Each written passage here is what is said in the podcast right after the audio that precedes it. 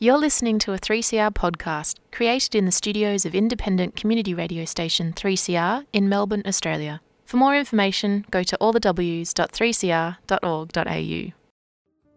And now that heart is beating fast, and that's the rhythm I can dance to. Oh, I'm mighty glad I've got a chance to. That one big heart that's beating fast. Tomorrow morning, let it rain. Tomorrow morning, let it pour. Tonight we're in the groove together. Ain't gonna worry about stormy weather. Gonna kick old trouble out the door. Beat out old trouble on the drum.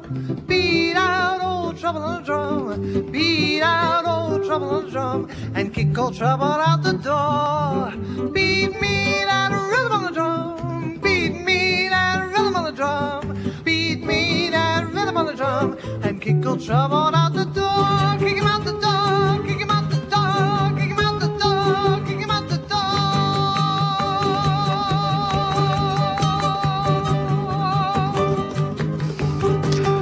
Well, welcome to Radical Australia for part two of the life of Percy Rogers. But before we speak to Percy, I'd like to say hello to the producer. How are you? I'm going real good. How are you? Yeah, look, you're going to go to heaven because you're looking after the elderly. You're looking after me and Percy. I am ha ha, don't forget. Higher authority. That's right. The, the good thing is you don't have to change us because we're both we're not incontinent. All right? Yes, Okay, so hold yourself together. exactly. Percy's laughing in the background there. Look, Percy, it's great to have you here. And uh, before I um, look, we're going to do what the bloody ABC does, Percy. We're going to advertise things. Now, I've got a hardcover book here, published about your life with your picture painted by Right. Rosalind. Yeah, My wife. yeah. You look pretty mean in the cover. Oh, yes. Percy. I hope that's not an indication of your, your marriage state. Not at all. she did a lovely job there. yeah, but you got you got that determined look. I'd hate. Yeah, steely gaze, Percy. Yeah, you, oh, look. is that so? Yes. Yeah, you look like a prison guard, mate. Oh, No. I wouldn't go that far. Now, Percy, I, I, look, it was printed by a Melbourne publisher who I understand we're speaking to next week. Stories to Keep from Brunswick. And it was also printed and bound in Australia. That's un- unheard of. Yes. Why did it go to China, eh? What's what's going on here? My first one went to China. Right. And uh, I had it uh, printed there. Um, I think we had a thousand copies. Hmm. They sold out, so we got another run of them. Right. But uh, this is a much more detailed and I think Right. better account. Now, obviously, um, we kind of harped on your younger life last week, but I'm really interested in your career as a medical practitioner because uh, the book's called Taking Action A GP's Lifetime of Learning, Love and Labour. Now, Percy, I'm humbled. I'm, I've been a doctor for 47 years. I'm still practicing part time. I assume you got to 60 years or 70 years, did you? I did. Yeah. I, did. Yeah, I'm just, can't imagine being a doctor for that long. I had to retire when I was 85. Mm. I thought it was time. right, right. The medical board didn't tap you on the shoulder. No, no, no, no, no. Right, no. that's good. I made the decision. Then I was appointed. I was practicing at the time up in the Northern Territory. Right. Uh, we, Rod and I, were out on uh, Aboriginal communities, Mm-hmm. fairly isolated, um, and uh, we decided that it was time that I. Uh, gave it away and yeah, uh, uh, what they call hanging up the shingle, yes, the old parlance. So where did all this medical stuff start? Uh, You know, when, when did, which university did you go to? Well, when I uh, resigned from the psych department at Melbourne University, I started the medical course and uh, I had to do it part time. I was teaching at Richmond Tech, which is another story in itself. Yeah, Uh, I, I, I had a, a stepson who went to Richmond Tech. I hope he didn't give you any trouble. well, I know about Richmond To give you an idea of the flavour of the place when I was there, Yes. the first day I was there, uh, one of these rather br- burly teachers called me aside and said, Look, there are two methods of discipline here. One is lumbering, that is hitting with a strap on the hand, Yes. and the other is ironing out. Yes. And let me tell you, Danny Costigan had no further trouble in his math classes when he ironed out one of the boys. Boys, And I thought that brutality is not for me. No. So I got the lads to vote on their own punishment if there was a misdemeanour in, Oh, good. in the class. So, when and- did you start medical school? I the same year in, that I uh, started teaching half time. What what uh, year? What was- year was that? Yeah. That was um, 50, 53, Hmm. uh, 1953. Uh, I boarded with uh, a fellow psychologist uh, and uh, started studying. Um, I had to uh, really. I did only need to needed to do only two of the three subjects pass the exam. I uh, passed all the, my exams fairly well, and but unfortunately, during the year that I was uh, studying, the university imposed a quota on the medical course of a hundred instead of their previous 150, sometimes more than that. And the people in Victoria, the press, the uh, trade union movement, were immediately were up in arms over this imposition of cutting back on the number of doctors that the university was treating and and passing, and uh, so there was a strong movement, and for some reason or other, I led that uh, movement against the quota.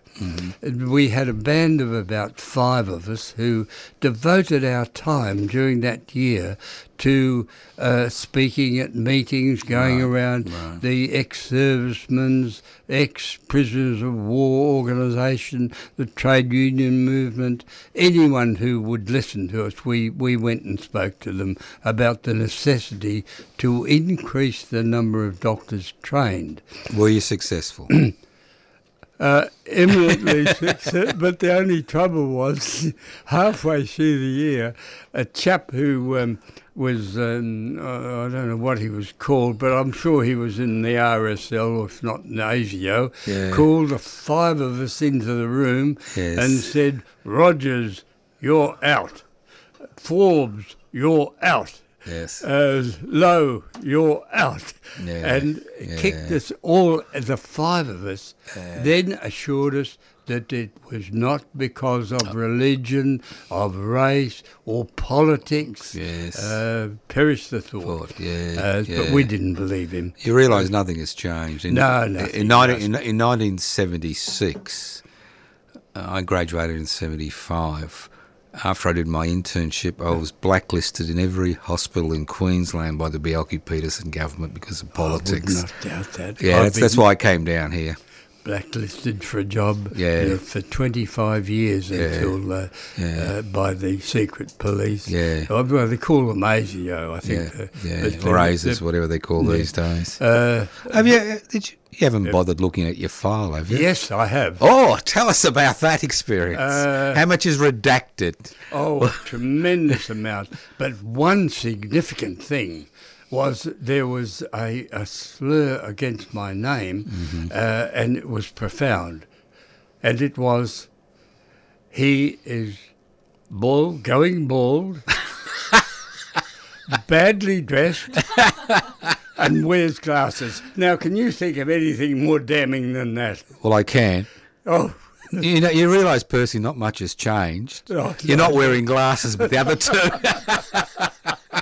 Yeah, badly dressed and going bald, I'll agree with. that was we paid these people. We paid them for that observation. I can't believe, and no, they're pretty silly. Well, what they, were- they were dumb.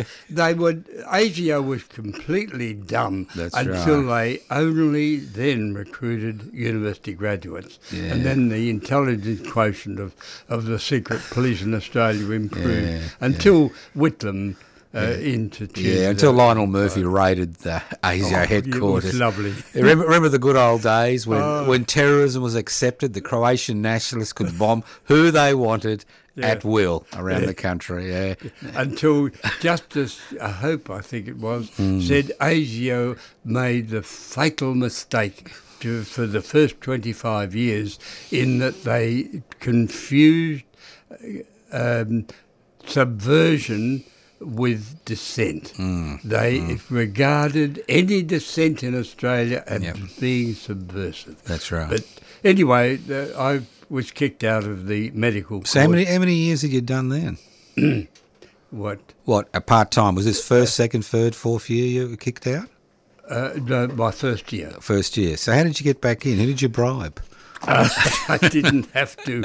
We all were, the five of us were, were admitted, and uh, we we had many a laugh over what had happened during Right, the year. yeah. But um, the five of us got back on the course, and we just lapped it up. We loved it. Uh, we, we worked together. Uh, I worked with uh, Chinese mm, particular mate of mine, Tim Lowe, who um, we were boarding in a place, a house in in uh, Carlton, in Richardson Street, and uh, at seven o'clock in the morning we'd go in, put our, the oven on. Put our feet in the oven and we'd do our bones. And by the time we learnt those bones thoroughly. Yes.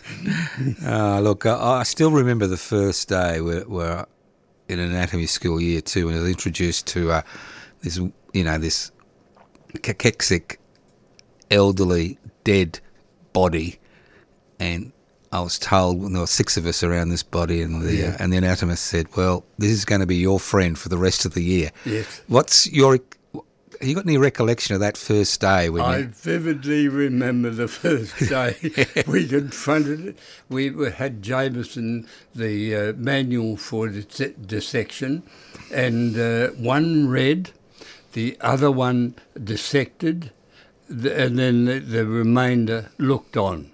And then we swapped around, Yeah. and so we had Yeah, turns in yeah. in reading, cutting, uh, listening, and, and and laughing. Yeah, Uh, a- and the formaldehyde and the smell on you, you know.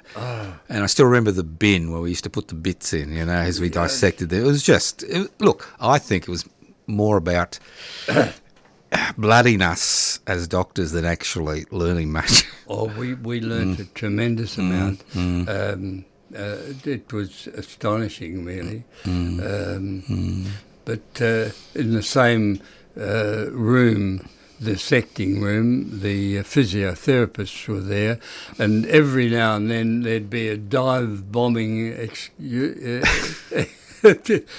expedition from the medical students over to the physiotherapist Yeah. to arrange for dates and Yeah. so things like that. But it was really fun as well as hard work. Yeah, it is hard work. It's confronting, mm. but it is hard. It's exceptionally hard work in anatomy because it's Yeah. you can't fudge it. You can't fudge No. anatomy. It's a No, you fact. cannot. You know, it's not as if you know you can you do a, a dissertation on it. You know, an optic nerve is an optic nerve. Well, uh, when in the first exam, I was presented with just a bit of a rag, lo- looked like a, a thread of something coming from nowhere, Right. and he- the uh, the, the uh, examiner said, "What is that?" Uh, I said, "That's the glossopharyngeal nerve. the hypophyseal hypophyseal branch of the glossopharyngeal." And he looked at me in astonishment because it was, right. so, how many years did it take you to complete your medical course? When I went through year after year after year. Uh, so I did uh, uh, five years following, in, two years in um, anatomy, uh, histology, bi- mm, physiology, yeah. and bi- Biochem- biochemistry. chemistry, yeah. Yeah, and then uh, we went did clinical work following that. so, where were you interned? Uh, at at uh, Royal Melbourne Hospital, Right. and then the Royal Women's Hospital. We did our obstetrics at the Royal Women's Hospital. It was there that I determined I would become an obstetrician because the way women were treated was something which I found absolutely abominable. They were treated by uh, middle class uh, if not higher, m- w- white males uh, that were, to me, they were beyond it because they showed no shred of humanity at all. I well remember going around in a group of five students. There were three uh, junior doctors, two senior nurses, and this consultant. We were going around and standing around a bedstead of a woman who had a breech birth, but unfortunately, coming out, the cervix had clamped around the neck of the breech and it had died. So the way that this was delivered was by tying ropes around the feet of the the oncoming child, mm. the breech birth, and putting it over the end of the bed on weights, so the weights would gradually pull the baby out, and in doing so, gradually increase the size of the opening of the cervix. But what was absolutely damning was this consultant standing there uh, explaining what was happened when the woman was sobbing her heart out. She was so distressed, and not one person went to what to console her. And I thought this is the last time this will happen. Right. And uh, and I was just a, a, a nothing, a, a You're just an intern, that's Yeah. right, or even a student, yeah. so, how long did you last at the Royal Melbourne? Oh, I completed the my course there. Yes. The, the No, but uh, did you did you were you appointed after your internship at the Royal Melbourne, or did you no, fly I away? I went to flew away and went down to Hobart. Right. And uh, there, the uh, Royal Hobart Hospital was then like a magnificent general practice um, that uh, you just came across everything. And to my distress, I, I had a natural sympathy for people who were in pain. And I was asked to look at one girl once, a 15 year old girl, and she was in a pain. Her abdomen was painful. I went and examined her and found that she was in labour.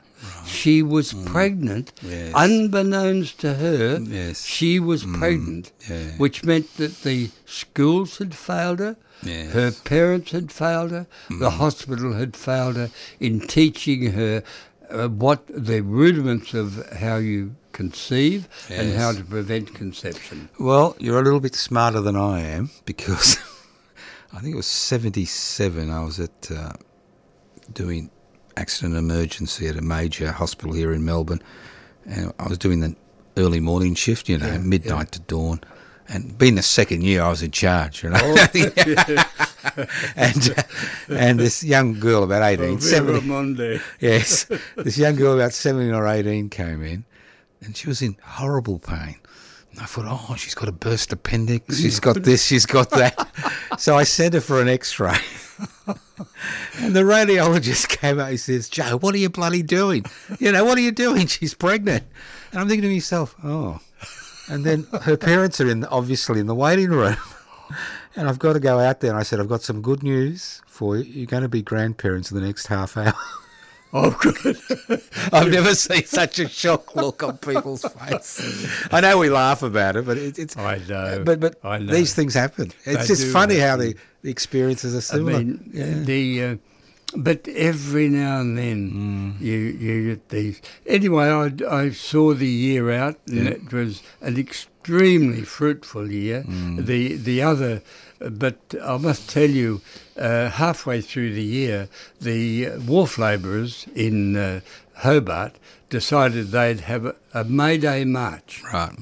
And uh, I thought, right, I'll, I'll march with them. I felt I had to uh, align myself with the working people. So, No so you're you were an active member of the Communist Party in Ho- in, in Tasmania. In Tasmania, I was. Yes, yep. Uh, so I walked uh, into the headquarters of the wharfies, and they. Um, I saw one bloke put a flask of wine beside him and walk out the door, back out the door, uh, and I walked there, and there are about five hundred people. Uh, to my astonishment and admiration for his courage, a friend of mine, Barry Forbes, who uh, we had uh, been together for quite a while and I knew him as a great friend, he joined me in the march. He wasn't in the party, he wasn't any, but he was showing solidarity to his friends. And I've never forgotten that. Um, He's was in practice in Melbourne for many, many Wha- years. did that create any problems for you in Tasmania? Oh, it, it uh, uh, divided the hospital into those who supported and those who didn't. And but I was not reappointed the following year. So, so where'd you go next? to the Children's Hospital uh, in Melbourne. In Melwright, And yes. that was a really very interesting place, and it, I learned a lot. Um, I learned how important it is to be modest in medicine, uh, to be knowledgeable, and to to know what you're doing. Uh, but I had uh, most unfortunate experience with one chap who was an English uh, surgeon. He came out as an opponent of the um, health service in the National Health Scheme in Britain. Right. And he uh, was not much of a neurosurgeon. this was the neuro, neuro, So this is- neurosurgical ward. This is in the mid 1960s, I assume. No, this is uh, 1950. Right, late 50 50s. Yeah. Four, 50, You would have. si- eight, 58. Right, So this is your third year out. Yeah. 59. Yeah, it was very common. It was very common to get second-rate surgeons from England to come a, across to Australia in that period. Well, what happened Mm. was that he would be so slow and not know what he was doing Mm. that the children who were waiting behind on the list Mm. would not be fed or would have not have water because they couldn't do it prior to a, a, uh, The operation, a- yeah. operation, um, or really it's Mm. the anaesthetic, and. Uh, I used to get into severe trouble with the nurses. You know, look, this boy has been here for three hours without anything. What are you doing about it? And I couldn't say uh, that Mr. So and so was mm, a little bit behind in his operating. But the the head of the unit, Mr. Hooper, was a magnificent chap. I Right. had a great deal of hmm. affection and respect for him. Do, do you remember the the first trephine you ever did? You know, the, remember the, good old days in neurosurgery where you had, you had the drill and the bit, and you and you kind of cut the scalp and then you'd drill into, into through the skull. Yeah. I, I never had occasion to do that. Oh, didn't you? Oh, yeah. Oh, look, I've, I, I, I did some. Uh, I was a registrar for one of the neurosurgeons, and uh, that was my job to Oh, prepare it. You know, the patient Yes, for it. yeah. Yeah. So after after the Royal Children's, where where did you end up? In, after the the children's, I bought a practice at 78 Bell Street, Coburg. Right. A doctor who was a well-respected doctor, excellent doctor, really, T- Ted Wellstead. Um, he was a man in a hurry, um, and I bought the practice for 14,000 pounds. That is a lot of money in those days. I- that is a fortune. I my maximum debt was five shillings to Tim Lowe uh, for lunch that I'd forgotten. that was my maximum debt I was in. Now I was saddled with. Fourteen thousand pounds. I started practice, and the first woman who came into the surgery I remember well. She came in and I said, "How are you?"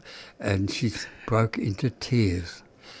Her husband was in with a heart attack in hospital. Her son had been uh, arrested for breaking into the local garage, and uh, uh, she was in real trouble. She talked to me for about an hour, and on the way out, I said, "Look." Don't worry about paying the fee. You've got enough on you. Then I thought, I'm done. You're done. Uh, you- The next you, can't, you can't be in private practice and be sympathetic, you know. I was beginning to realise it, particularly after the next one who came in. She was a pensioner. Yes. And this is after the uh, we, we're on uh, uh, Medicare that that uh, you, you only pay pensioners only paid Yes. eight shillings. Uh, she came in and. Uh, said, Oh, good, I'm glad you're there. I want to tell you now all my medical troubles. And she told me the whole history of her troubles. And when she started on her family, to give you an idea of, I said, Don't worry, don't worry about that. We'll do that next time. Did you have a receptionist? I did. What do the receptionists think of all this? Couldn't believe it. Couldn't believe it. Uh, but I thought I was practicing uh, you know, responsible Medicine. medicine. Well, it's it's Fruitport. Fruitport. You've got fourteen thousand pounds to pay off. I don't know what the interest rates were those At days. 11 o'clock in the morning, I had eight shillings. I thought, I'm, I'm going broke. I'm going to go bankrupt. But anyway, uh, I had calls to do, and Hmm. at 10 o'clock at night, I uh, finished up. Right. the last person. Um, but it's at You weren't night- following the neurosurgeon's example, were you? no, No. no, no. I, I couldn't. I had to. I had to hurry up. you did, you weren't in a relationship at this stage, were you? Uh, yes, And what- my wife had uh, said, "How long are you going to keep this up?" yes. and what, what did you say? She had said she had no intention of being a doctor's wife, Right. and I Didn't- didn't, didn't know you- at the time what that was, but I soon found out. Yeah. Uh, So, Are you a 3CR subscriber? We really need our listeners to subscribe to the station. It helps us remain financially independent and is an important part of our community governance. It's just $40 concession, $80 waged, $150 for a band or organization, and $300 solidarity. Become a 3CR subscriber today. 3CR Radical Radio.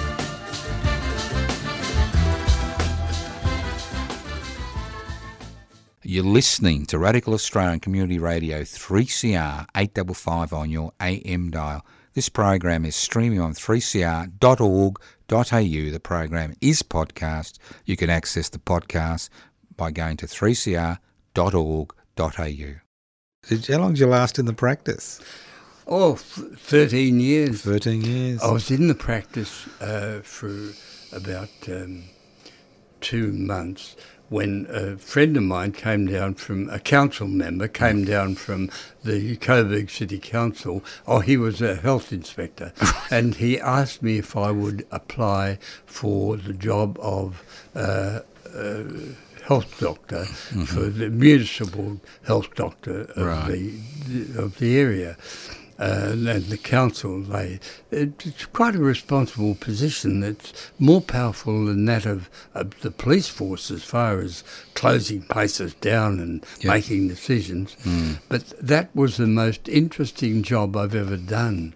Really? Uh, oh. What was the what was the most atrocious situation you came across as the health doctor for the city of Coburg? For the city, I'll tell you, there was uh, a, I got a call that a case of typhoid had been discovered, uh, come off a boat, and had taken up a job. Um, uh, but had gone in, had to go into hospital because he had typhoid, and uh, his wife and three children. So we went around there, and I was shocked. It was a rundown house. It was cold in Melbourne. The no curtains on the windows, and I knocked on the door, opened by a ten-year-old girl who was feeding her two younger brothers with a loaf of bread she had in her hand, breaking off pieces and giving to them. And I walked through the house. I told her I, I was just a doctor coming in to see how things were going. And she was a bit frightened at first. And uh, that was all that was in the house. There was nothing. And what had happened was the family had got on a boat at Marseille, had come out to Australia, but on the way out, he'd got typhoid. So when they came out, they had to isolate, which they did in this rundown old house. And the husband was in Fairfield, the wife was just about to come back from seeing him, mm. and while we were there, she came back and seeing the Matt Howden, the health inspector that came with me, and myself, she got frightened, mm. so we reassured her. Mm. She had no money, there was no food, there was no furniture. And I thought, this is not. So I remembered Mr. B- uh, Mr. and Mrs. Baxter from uh, Sinclair from Baxter Street. They'd been through the Depression and we had in Jordan. So I went around to them and asked them if they would make some soup and take it down to the Dandello family. They were delighted to do it. They went, made soup and took it down. And then I went back and thought, well, I do have a, a, a blanket appeal in the uh, in the Herald. Yes. I'll get them to make an appeal for this lady. Yes. So I rang them up, and she, the uh, reporter said, "Oh, I'd love to." Came down, and uh, uh, uh, she said, "We'll run it the next two days." So I rang the Italian consulate and told him that, uh, that she had a, a compatriot of his that was in dire straits, and would he kindly come down and help her? Well, look, I'm terribly sorry, Doctor. I have not got the time to do it. Oh, I said, that's a pity because the Herald's going to be down taking photographs of everyone who turns up.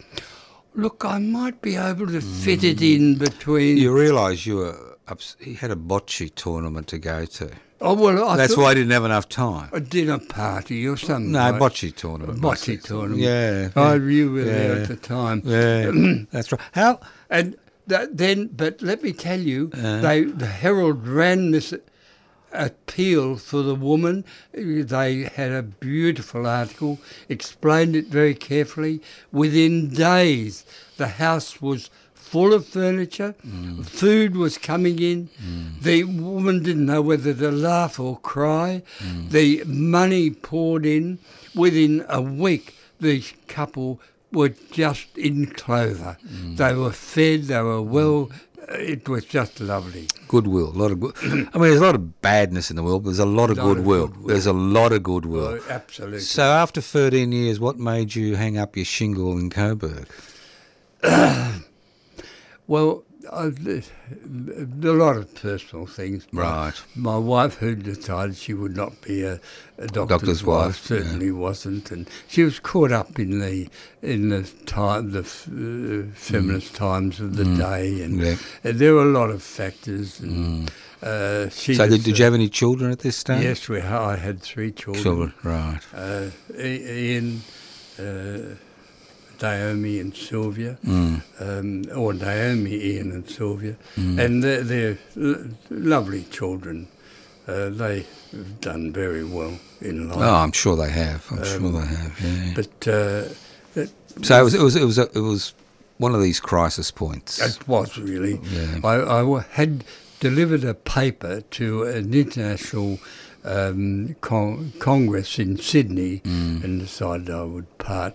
Uh, this was a congress on obstetrics and gynecology. Right. In, in uh, 70, 1976. Right. And uh, I had, up, after this uh, episode with the consultant, I'd spent some time in the women's hospital and could not get over the way women in labour were treated.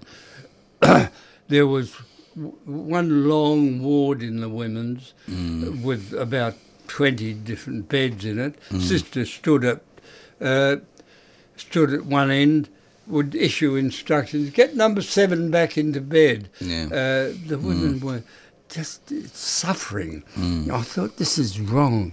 And uh, so I decided, after much thought, to uh, suggest birthing centres. And that's a birthing centre uh, where a woman can enter with her own husband, partner, Yeah. and family. No procedures are allowed there. She must be taught the, the, the facts of pregnancy, what happens in, in birth, and th- what is done to relieve it. And I used then the psychoprophylactic method. And this is based on one of Pavlov's uh, dictums that uh, mutual induction, if an area of the cerebral cortex is in an excitation, other areas of the cortex are in a state of inhibition. Yes. In other words, if you attend to something, you don't notice the stimuli coming in from outside. Side. So elevating an involuntary action to a voluntary action and concentrating on that, like breathing, Yes. uh, can suppress the pain of contractions. Mm. In fact, they, they uh, Leboyer never called them pains. They were c- always. So, so are are you, are you trying to tell us that before this period, that breathing wasn't part of the birthing process in this country? I am telling you now, breathing was not part of the birthing process. A woman would be met at the the door of the labour ward with her case. Hmm. The the sister who'd probably just come out of the army would take the case and say, "I'll take the case. You can go home." Come in, put the woman in a ward, and say, uh, Ring me if you're distressed, dear. The woman and would be left alone to labour alone for uh, whatever time it took. Every now and then, someone would go and, and, and monitor her. Right. Mm-hmm. And that was the way that the labour ward proceeded. And then they were carted out. But what really annoyed me uh, again was that as soon as the baby was born, they were taken uh, taken away from the mother. They had a cuddle, taken away from the mother and put in the nursery and bottle fed. Not uncommon in those days to feed with Nestle condensed milk That's right. which is the one thing Mm. that will destroy the possibility of breast milk. So I uh, uh, took a series of cases of my own where that I I ran classes every week for pregnant women.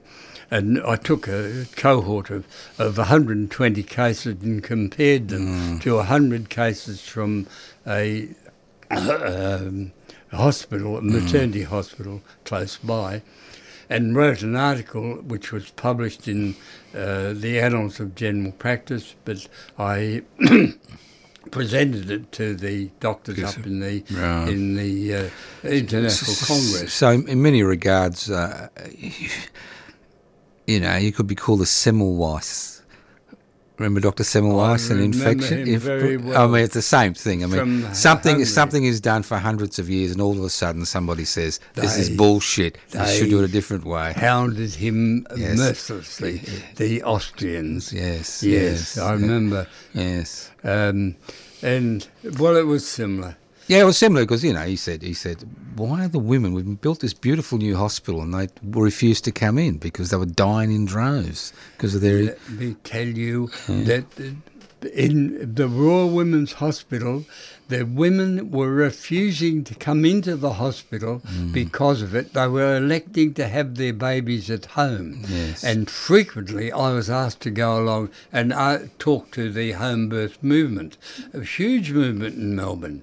And the, the women. The women's were losing patience one after the other. I w- would go out and, and I would speak to them, but sometimes they were terribly funny.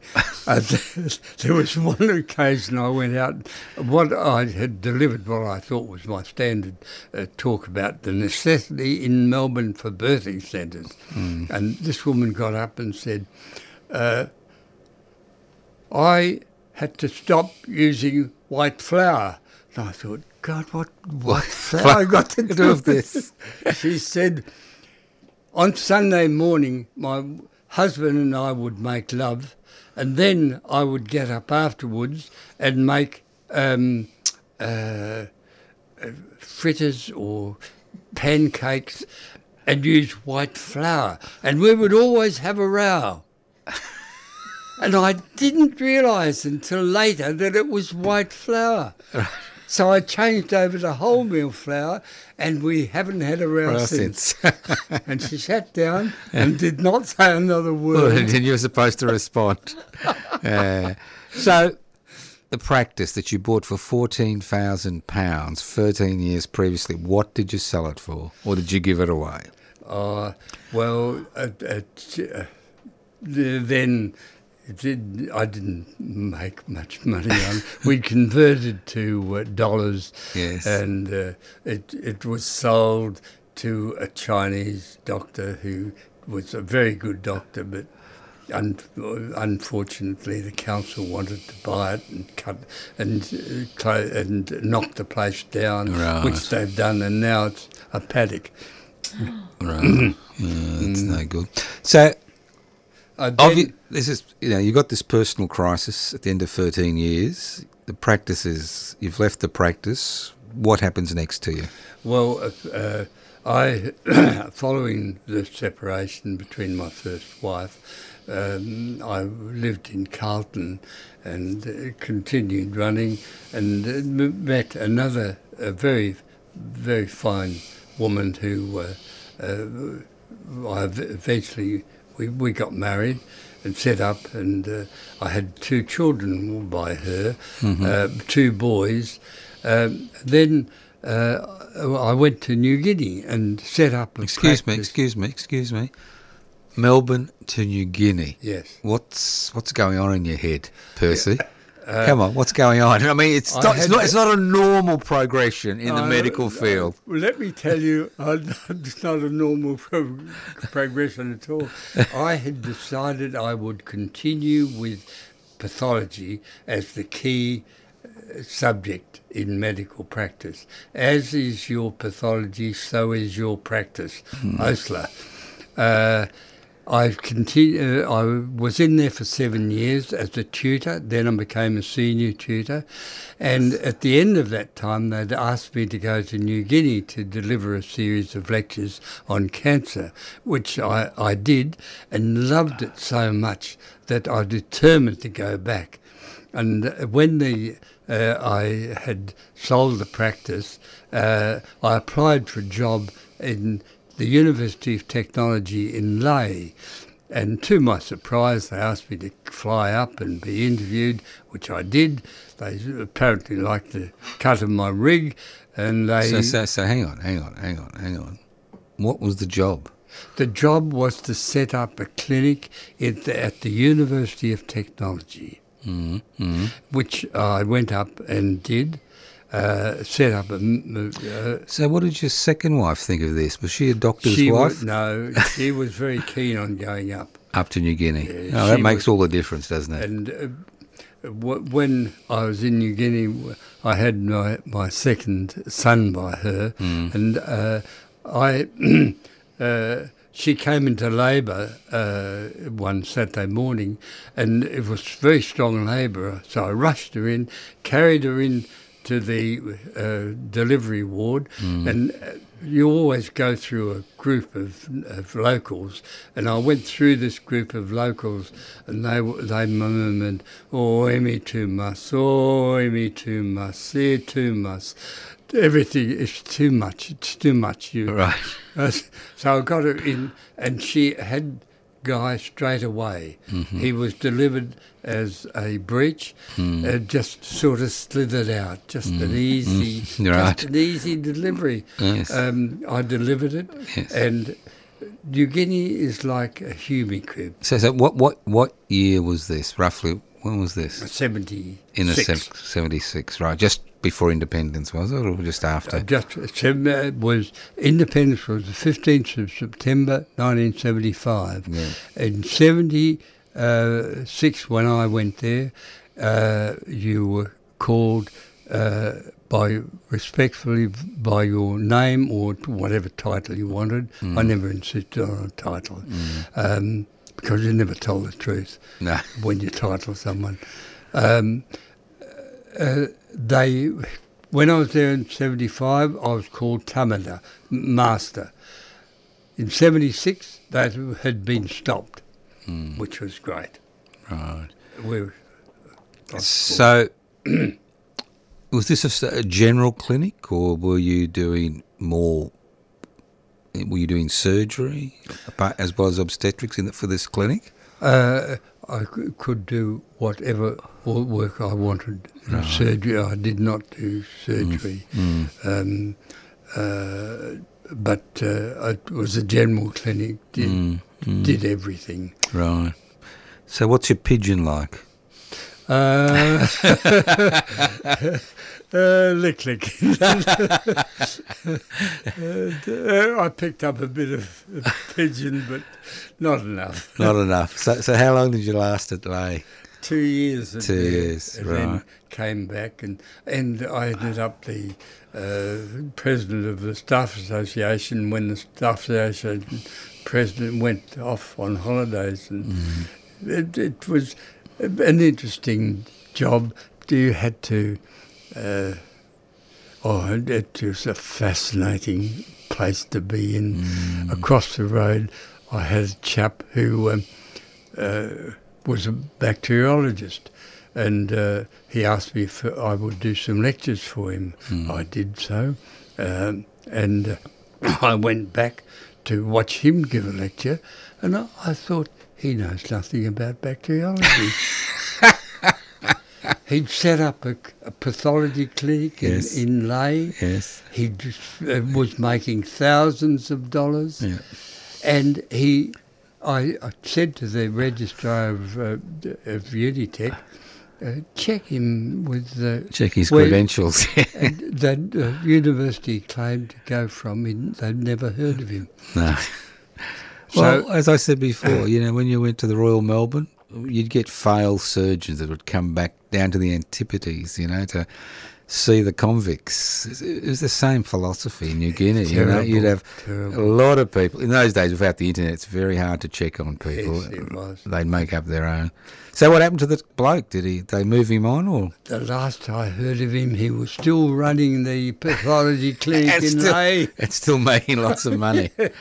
so, when you came back to Melbourne, when you came back to Melbourne with your wife and kids, came or- back to Melbourne, Hmm. and uh, after a while, I did my uh, fellowship for uh, obstetrics Right. and became a, a sort of qualified obstetrician. Mm-hmm. Uh, uh, it's a diploma of obstetrics, Yes. wh- which I found very interesting.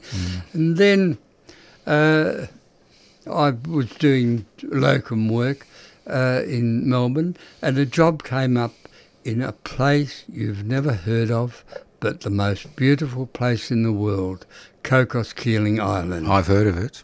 Oh, you've heard of it? I'll tell you why.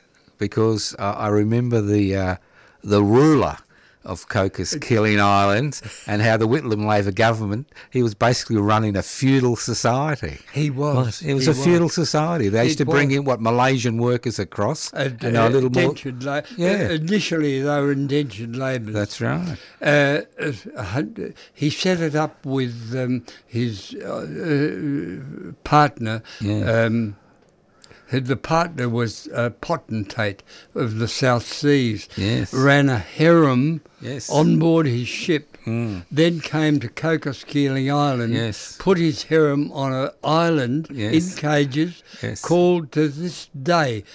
Uh, uh, the Palu, no, uh, l- uh, I'll, I'll Well, doesn't matter. Doesn't matter. no. Yeah, But but, so, so Island. yeah. So, did you know anything about Cocos Keeling Island before you got there? I certainly researched it. One of the most romantic histories in. Oh, it's extraordinary, Oh, isn't it? God. Extraordinary. Well, when was it incorporated into Australia? Because really, 78. Yeah, because they thought of themselves an independent kingdom. You know. Oh, that was John Clunies-Ross. Yeah, yeah. He um, he, he uh, was chased by the uh, uh, mob, who recruiting mob in England, rushed into a house, was taken into the house and locked in a, in a, a cupboard. The the uh, group who were trying to abduct him to get him into the navy couldn't find him, so went away. But he married eventually the daughter of the house that he'd rushed into by accident. right. Um, and John Clunies-Ross brought his his wife out to Cocos and hutted her. Put her, built a hut and put her in the hut, and then went off to Java to recruit 150 Javanese men to work the uh, coconut plantation, and he made a fortune. Mm. Darwin visited the island in 1936. Mm. He he found he, Clunies-Ross had found the place in 1825. Right, Went back in 1827 with his mm. wife, and Darwin came in 1836. Was not very complimentary. No. No, look, I, I do remember the Labor government took Whitlam Labor government took a big interest in uh, Cocos Keeling and uh, incorporated into Australia. I mean, one- I think at one stage they were even suggesting they were going to send a naval gunboat down there. Well, that was in 1970, 78. It changed over Yeah. into Australian hands, but. Uh, uh, so, so who who employed you?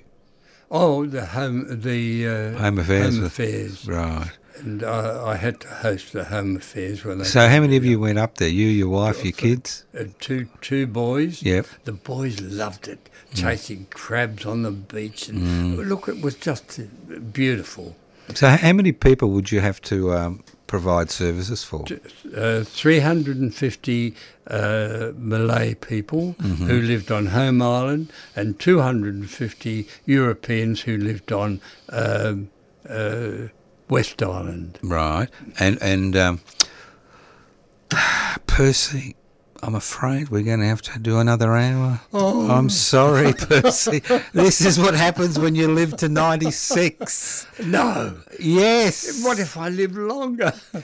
Well, then you'll have to invite Kelly and myself and the listeners to your 100th birthday party. Oh, we expect an invitation, you know that oh, now. Oh, you better I mean, me- if we're going to talk to you for three hours, mate, come on, we need something in, as compensation. Quid pro Give quo. me your Quid address. pro quo. yeah, yeah. Well, look, I just.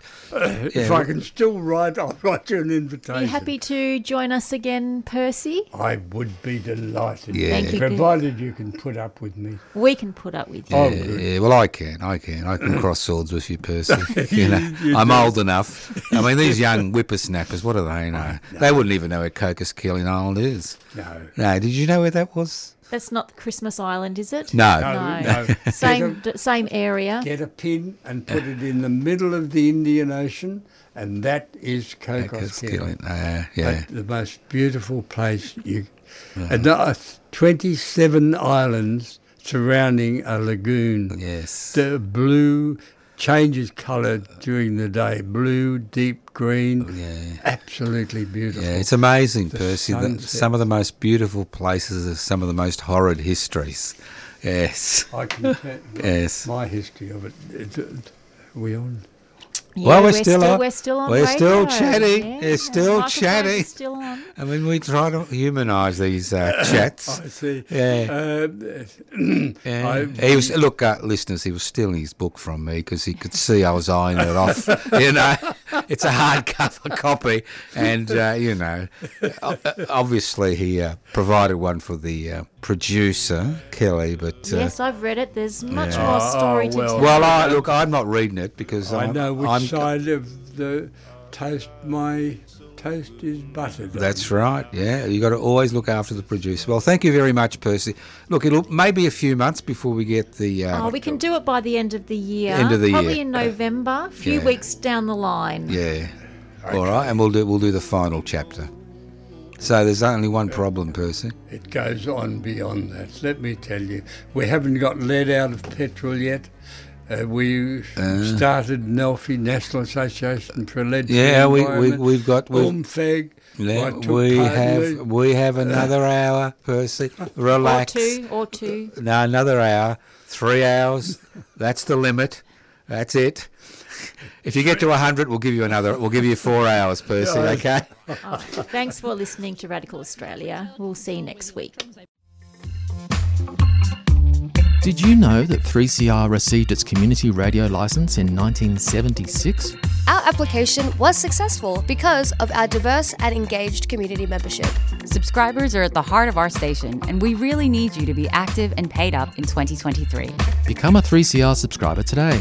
Call 039419 or subscribe online at 3cr.org.au forward slash subscribe.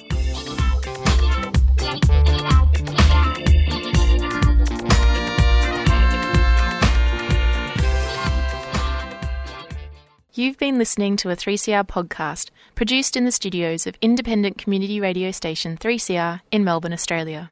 For more information, go to allthews.3cr.org.au.